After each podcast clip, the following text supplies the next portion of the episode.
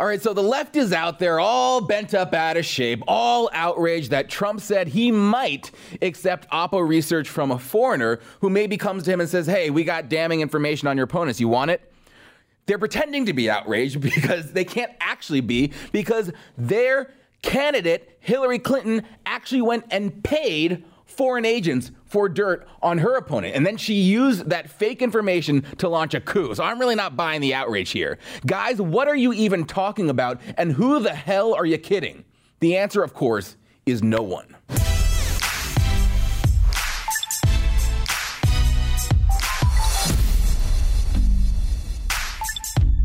No, I'm not buying it. You're not kidding anyone. They know what Hillary did. They just don't tell their readers. They don't tell their listeners. They don't tell their viewers because, of course, the media is a partisan operation at this point, and hiding inconvenient information from their consumers is the name of their game. So we'll get into all of that. First, of course, want to tell you about today's sponsor, who is Home Title Lock. Recently, one of the largest real estate title companies suffered a breach of nearly 900 million homeowners' files. Your home's title, its mortgage, your bank loans, and personal info may be in the hands of identity thieves. And what they'll do is they'll forge your home's title so it looks like you sold it. You didn't, but it will look like it. Then they'll get loans from online lenders using your equity, and then they'll stick you with the payments. And no identity theft program or insurance covers you for this. The first 30 days after a breach are crucial in this. So what I did is I got you 30 days of protection for free.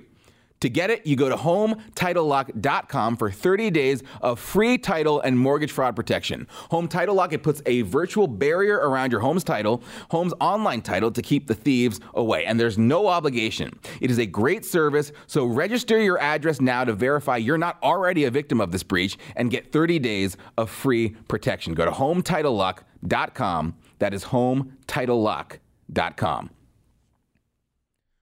All right, so on Twitter now, impeach Trump now is trending. Of course it is. Of course impeach Trump is trending because that's all they have.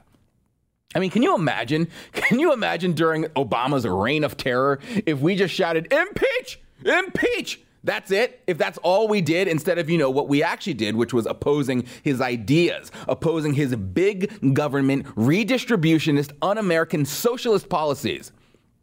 I mean, me, as a guy who despised Obama as much as I did and thought, no, sorry, I knew that he was causing irreparable harm. I didn't just think it. We knew, to the country. Far more damage, by the way, than Trump could ever dream of doing, even if he wanted to. I really think there was only maybe one time, maybe twice, actually, where I pondered to myself, okay, is there any way we can just impeach this loser? And that was, I'll tell you when that was. That was after he just left 4 Americans to die in Benghazi. Guy hit the snooze button, went back to sleep. And then the other was probably Bo Bergdahl when he traded 5 people for just 1 deserter. Then I was furious. Then I was like, let's get him out of office. But that was it. On the other hand, it consumes the left. The left has made this impeachment effort into a serious campaign, even though it has no legs to stand on. But we've got people like Steve Cohen out there going as far as to say this. I think we have a moral imperative to bring those charges, and the House at least stand up and do its responsibility, even if the Senate won't. I think we'll see blood on our hands. Yeah, that sounds sane. Blood on our hands if we do not impeach Trump. Folks, this is next level. And the reason why I know, despite their feigned outrage, the reason why I know they are not actually outraged by Trump's behavior, it's just derangement, is because they want to impeach him on something far less than what their own terrible candidate, Hillary Clinton, did. Because here's what Trump did in comparison. In a completely made-up, hypothetical situation, Trump said he might hear opposition on one of his opponents from Norway. Your campaign this time around, if foreigners, if Russia, if China, if someone else offers you information on an opponent, should they accept it or should they call the FBI? I think maybe you do both. I think you might want to listen. There's nothing wrong with listening. If somebody called from a country, Norway, we have information on your opponent. Oh, I think I'd want to hear it. You want that kind of interference in our elections? It's not an interference. They have information. I think I'd take it. If I thought there was something wrong, I'd go maybe to the FBI if I thought there was something wrong. But when somebody comes up with Oppo research, right? They come up with Oppo research. Oh, let's call the FBI. The FBI doesn't have enough agents to take care of it. But you go and talk honestly to congressmen. They all do it. They always have. And that's the way it is. Now, I'll tell you why I love this clip for a few reasons. First of all, because it's just very Trump, right? He says exactly what he's thinking, which is really someone's going to come to me, say they've got dirt on my opponent, and I'm going to tell him to go pound sand. And I'm going to get the FBI on the phone. Hold on, sir. I'm calling the FBI on you. No one does that. But Trump, he says things that former politicians like Joe Scarborough, who we'll get to in a second, would never admit. Instead, of course, they pretend that the minute someone from another country contacts them, they're going to drop everything they're doing and immediately get the FBI on the phone. Give me a break. Trump is like, no, I'm not going to call the FBI if someone calls me and says, hey, I got dirt on your opponent. I want the dirt. If that's what everyone in this town does. And Trump says, if it seems sinister and bad, then I'll do what needs to be done. I'll call the FBI if it's bad, but I'm not going to turn down opposition research and get the FBI on the phone because no one would do that. And he's right. No one would do it. I live in this town. I know. And you talk to people behind closed doors and they admit it. They admit it behind closed doors, but then they go on TV and they say, I would never do such a thing because I care too much about our democracy. Bull crap. And we're not a democracy, we're a republic, moron. Foreign interference, all right? Remember, foreign interference in our elections. When this whole phony narrative began, what was that phony of that foreign interference? Well, it was Russia hacked our elections. Like they changed the votes in the machines to rig it in favor of Donald Trump. That was the narrative. Now it's Trump in an interview at his desk thinking out loud about what he'd do if someone called him and said, hey, you know, I've got some dirt on your opponent. That is what has the left in the meltdown now. That's the collusion. That's the conspiracy. They're pretending. They're pretending to be outraged because, of course, it is not sincere. But it still sounds just as unhinged. Joe Biden shouting on Twitter, President Trump is once again welcoming foreign interference in our elections. This isn't about politics. It is a threat to our national security. No, your mental capacities are a threat to our national security.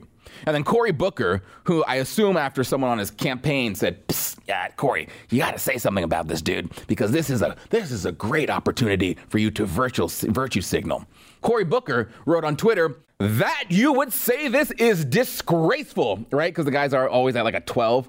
That you would do it from the Oval Office yet again proves you're unfit for the office you hold. Right, but Cory Booker, he's totally fit. He would never, right? And then Dr. Dina Grayson, who I don't believe is an actual doctor who sees patients. She appears to be a politibabe on the left, says it's treason. Treason. Do you know the definition of treason? Yeah, it's treason because he had a conversation with a reporter about a completely hypothetical conversation. That is treasonous. You got it, doctor. You're spot on the money. And then The Atlantic. Trump welcomes foreign interference in 2020 campaign. And then now we'll get to phony Joe Scarborough with the quaff, feigning outrage so he can virtue signal to all the clowns who watch his show. The Republicans have no choice but to condemn this. If they don't condemn it, then of course they are being disloyal to their country and choosing instead to be loyal to Donald Trump. The funniest part about this is that all of these people have been really strangely silent at Hillary's not just mentioning it, but actually paying a foreign agent to contest the results of the election as a backup case in case she didn't win. You know, I said earlier, most politicians would not turn down dirt on their opponent in any situation. Well, Hillary actually went out and she sought it. She paid for it. She and the entire DNC paid Christopher Steele, who is a foreign agent. Christopher Steele is an ex-British spy. And Christopher Steele didn't approach Hillary with the dirt. No, Christopher Steele, Hillary Clinton actually went and actively sought foreign intervention in the election because she wanted to undo the results. She was going to be pissed, and in case she lost, she had a protection plan in place. And so Hillary and the DNC, they used the law firm Perkins Coie to pay Fusion GPS and Christopher Steele to compile a dossier of fake, uncorroborated intelligence about Trump. And who were Christopher Steele's sources for that? Who were his sources for the dossier? foreign agents from Russia. In fact, their names were Vyacheslav Trubnikov and Vladislav Surkov. You cannot make this up. Trubnikov and Surkov, all right? Those were Steele's sources, senior Russian foreign ministry official and a high-ranking Russian intelligence officer. That is whom Hillary received intel from to launch a coup. But these clowns, they don't make a peep about that. Joe Scarborough doesn't talk about that on his show. Steve Cohen not talking about that. And by the way, this is not a, oh, but Hillary argument, because Trump didn't do anything wrong. Trump didn't actually accept foreign intel. Remember with the honeypot, there was no foreign intel. She had nothing. The honeypot at Trump Tower had nothing. There was no intel from her. On the other hand, the Democrats, they took the unverified, salacious intel from the Steele dossier intel, right? Took it to the swine at the FBI, who took it to the FISA court, who then spied on Trump, okay? That is what foreign collusion looks like. Not, oh, well, if someone in a hypothetical situation from Norway contacts me, yeah, I'd probably listen to the dirt they had. Who wouldn't? This is just evidence that these radical talking heads, these radical reporters who pretend to be anchors and writers and journalists and patriots, which is the most laughable, are the furthest thing from it. They are masquerading as people who care about this country. They do not. They are frauds. And that is why our job is to call them out every day for the liars that they are. All right, guys, for today's Out of the House, by the way, do you guys like these Out of the House segments, or do you want me to just stick only to the Trump-related news and around the White House? Let me know in the comments. However, today, you do not have a choice. So for today's Out of the House, we'll go to Twitter. Right now, there is so much infighting in the conservative movement, and a lot of it is immature, but you sign on to Twitter, and it's like, it feels like everyone is catfighting with somebody, right? You got Laura Loomer out there calling Lauren Southern a whore, and then somehow Milo's involved. I just don't know where to find him anymore because he's been banned everywhere. But the latest incident that set Twitter ablaze was this drama with Ashley St. Clair, whose work, frankly, I'm not really that familiar with. Apparently, she writes for Human Events, and she also does work with Turning Point USA. Ashley St. Clair. So I follow her on Twitter, and I believe she follows me, but I don't really know what she does. So I find it a little difficult to get too worked up about what she thinks about things. But everyone else apparently is. Everyone else apparently has a lot of ideas about what she thinks. So she set Twitter on fire the other day because she said in a podcast, on the Free Thinkers podcast with The Scoop Steve, that there are only like 12 illegal immigrants in Colorado, and therefore conservatives do not need to be concerned as much about immigration. Instead, they should be concerned about things that actually matter, like education. Now, obviously, I could not disagree more. Anyone who watches this program knows that. And so everyone is fussing over the drama. But personally, I really couldn't care less about what one girl of whose work I've never read a single word thinks about illegal immigration. I mean, she's entitled to her own opinions, her own views about illegal immigration, no matter how much I think they're wrong. She's entitled to her opinion. However, she is not entitled to her own facts, and that is what we do here on this program. So the facts, all right? There are not like 12 illegal immigrants in Colorado. There are hundreds of thousands of them. Pew estimates show it's about 200,000 illegal immigrants, which is larger than the entire population of Fort Collins. And those numbers, by the way, are from 2014, the last year from which they have reliable numbers. And trust me, they're not going down, those numbers, right? So it's probably even more than that. In Colorado, 1 in 10 students has a parent who was in the country illegally. 1 in 10. And only in California, Texas, Arizona, and Nevada, i.e. the states that are near the border, have more students who have to wonder every day if their parents are going to be deported because there are so many that are here illegally. In Colorado, the state saw a record death toll in 2017. That's according to the Colorado Department of Public Health and Environment. And a majority of those drugs that are actually taking the lives of people in the United States, where do they come from? Of course, they come from over the border. So it is a huge problem, which is why my guess is that Coloradans are so concerned about it.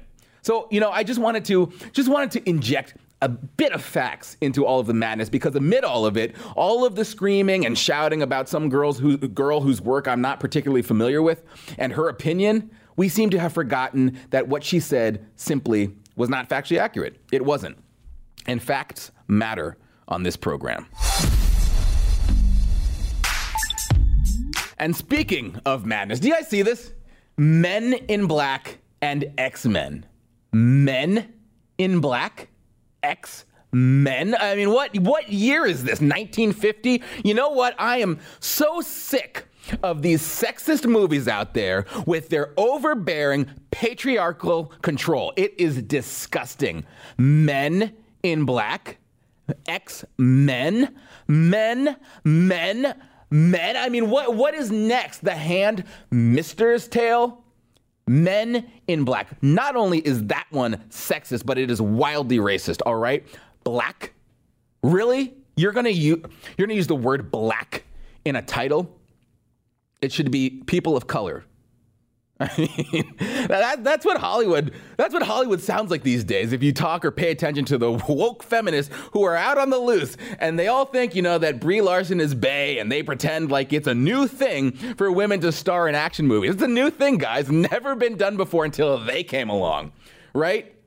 And because of that mentality, all mention of men in these major franchises, it must be obliterated so that we can finally have perfect gender equality. Because, you know, we all know that the only thing left oppressing women is that Jennifer Lawrence has to star in a movie with, gosh forbid, the word men in the title. So people in Hollywood, and now the characters in the movies, because they're actually writing it into the script, they are now making pushes to ruin two Hollywood franchises by changing the names to be more encompassing. It's funny. I can't actually remember the last time you were the one risking something. And by the way, the women are always saving the men around here. You might want to think about changing the name to X-Women. Ooh, burn. Change the name to X-Women. No, please don't. Please don't. I'm not going to go see it if you do. You know, this is what happens when you let these third-wave feminists run giant franchises. Leave the job to the men and women who actually have good heads on their shoulders. There's no need to force the X-Men into some mad beef with each other based on their genitals. X-Men comics are about good versus evil. They are not about your genitalia. X-Men is about fighting prejudice, not adding more prejudice. And in fact, the very first X-Men comic book, which debuted in 1963, features an exchange between the school's founder, Professor X, and Jean Grey.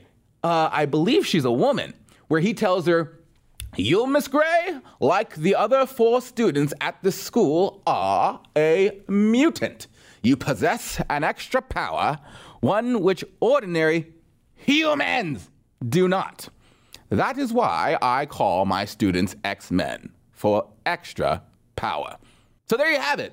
You know, they use this term men. You know what? Men can sometimes just mean people. You know, we have this thing called the Declaration of Independence. It says all men are created equal. We understand that to include women. And case in point, women have never been excluded from X-Men, ever. And actually, in many cases, the female X-Men are considered more powerful than the dude X-Men.